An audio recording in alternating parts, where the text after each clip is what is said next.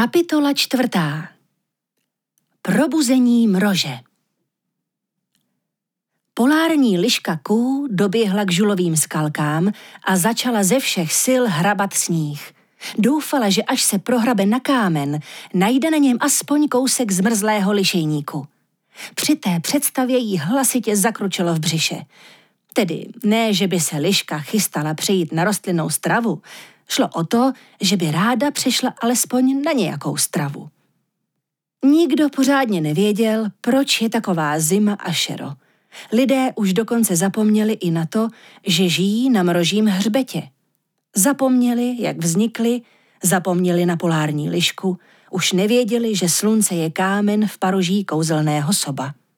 Všichni měli moc práce s tím, aby našli aspoň něco k snědku nebo trochu dřeva na zátop. Hej, ků, slyšíš mě? Liška zvedla oči a uviděla na nebi soba Aurinka s obrovským vyhasínajícím balvanem v paroží. Co pak se děje, můj milý? Palky, vyhrkl Aurinko s vyděšeným výrazem. Palky uvízl v zamrzlém moři. Co to na mě zase zkoušíš, sobe? Nakrčila ků nespokojeně čumák. Nic, je to fakt pravda, musíš mi pomoct. I kdyby to, dejme tomu, byla pravda, jak bych ti mohla pomoct? Jsem jen malá liška. Nedokázala bych vytáhnout palkyho z ledu. Já vím, já vím, přikývl Sob. A proto musíš zpátky na nebeskou klenbu. Liška se rozesmála. Ale no tak, můj milý, na tohle ti už přece neskočím. Ne dvakrát po sobě. Já nekecám, dušoval se Aurinko. Palky je v nebezpečí. To ti není hloupé do toho tahat chudáka tele? Už klíbla se liška. Sob Aurinko netrpělivě potřásl hlavou. Poslouchej, ků, když si mě vystřídala na nebeský klenbě, udělala se tma. Já byl unavený. Najednou se mi zavřely víčka a uviděl jsem před očima takový divný obrázky byli pohybliví, jako živí. Začal jsem jim říkat sny. Unelmat. No a? Co pak si z přikutálení po nebi ani na chvíli nezdřímla? Co pak si taky neměla ty obrázky? O tom, jak mrož letí vesmírem, tisíc let sám a sám a pořád se něčemu diví? To jo, připustila překvapeně Liška a taky, jak hledá papírnictví. Co to sakra je papírnictví? A papír. A vůbec, jak můžeš vědět, jaké jsem měla obrázky? Jednoduše, opáčil Aurinko. Oběma se nám zdá to samý, co Nestorimu, protože jsme oba z jeho klu. Jsou to zbytky Nestoryho snů, který pomalu vyhasínají a s nima vyhasíná i jeho srdce v mým paroží. Už chápeš? Ne, zavrtila Liška hlavou.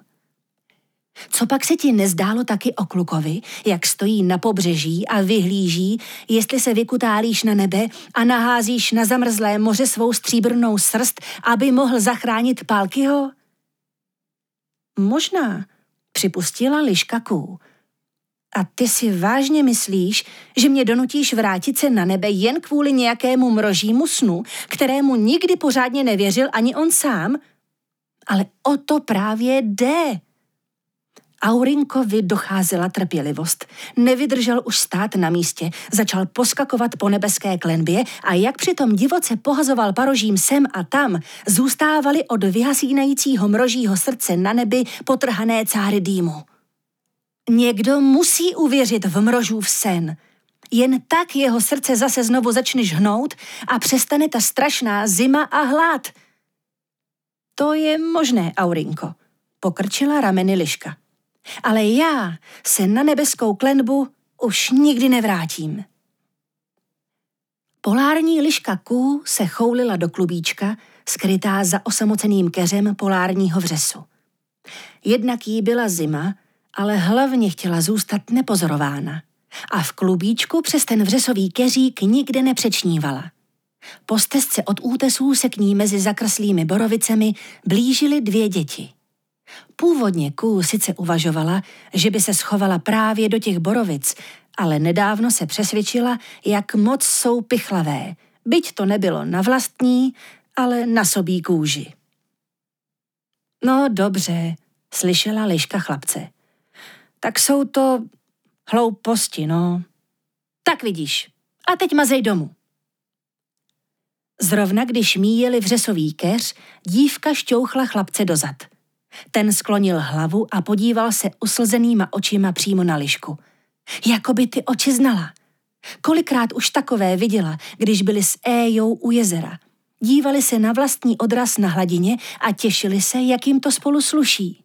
Kolikrát tam viděla svoje vlastní oči, bezelstné a důvěřivé oči, ve kterých ještě bylo možné zahlédnout sny. Hele, polární liška! Zvolal chlapec polohlasem. Přímo tady, za keřem! No jasně, zavrtila hlavou dívka. Kujka. Ale vážně, tamhle, podívej. Dívka se naštěstí nepodívala a místo toho oběma rukama tlačila chlapce před sebou dál po stezce. Liška ještě zaslechla jejich slábnoucí hlasy. Di, nezastavuj se. Kde by si tady vzala polární liška? Ty žijou dál na severu. Sem se zatoulají jenom výjimečně. No právě, co když to byla ků? Co když se přišla podívat, jestli tu čekám, aby mohla naházet do moře nitky své stříbrné srsti a ukázat mi, kde zamrzl palky? Nech už těch nesmyslů. Po obloze se v noci nekutálí žádná liška a rozhodně dolů nehází žádný chlupy. Lišce se leknutím stáhl žaludek tak, že na chvíli úplně zapomněla, jaký má hlad. Tak je to přece jen pravda. Pálky vážně uvízl v moři, pomyslela si. Co když umrzne? Bude to moje vina. Tohle jsem nechtěla, tohle ne. Musím sebou hodit a zkusit ho zachránit. Klidně se pak budu s Aurinkem na nebeské klenbě střídat, jak si to pálky přál. Přísahám, že budu jen, ať se to podaří. A taky budu pořád házet do vody svou stříbrnou srst, aby už nikdo nikdy nezapomněl snít. Ků se běhla k pobřeží a spěchala přes zamrzlé moře za sobem, který se po nebi právě vracel k hoře párá mraky.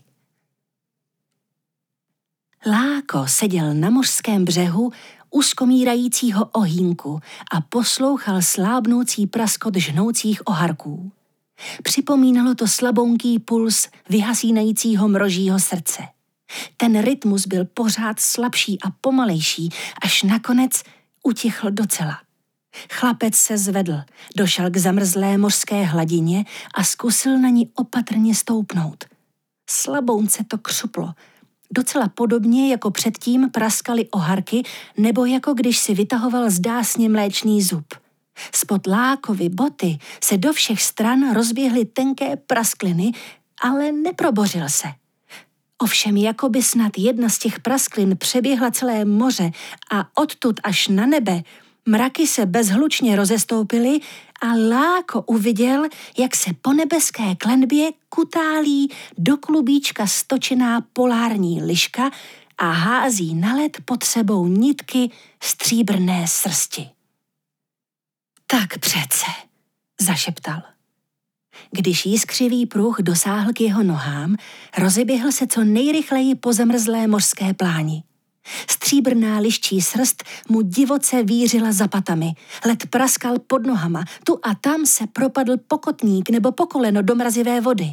Průzračný vzduch ho řezal v plicích, ale on nespomaloval a běžel pořád dál. Konečně před sebou zahlédl z vody trčet sobí parohy. Pálky, vydrž, už jsem u tebe! Z posledních sil doběhl k Sobíkovi, rozbil podrážkou led kolem jeho krku a pomohl mu z vody. Pálky se třásl zimou a nebyl schopný se postavit.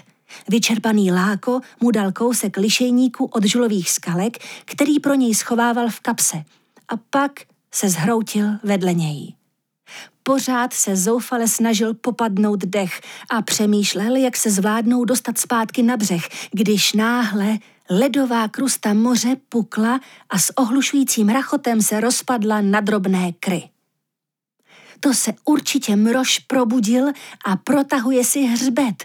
Zaradoval se Láko těsně předtím, než i s Palkym spadli do vody.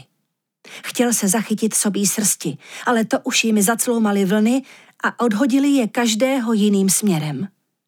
Láko se snažil alespoň hledat očima Palkyho parohy, které občas vykoukly nad hřebeny vln, ale po chvíli se mu i oni ztratili a chlapec osaměl. Vlny ho spolu z kusy ledu hnali zpátky k pobřeží a nakonec ho zcela vyčerpaného a napůl v bezvědomí vyhodili na kamenitou pláž.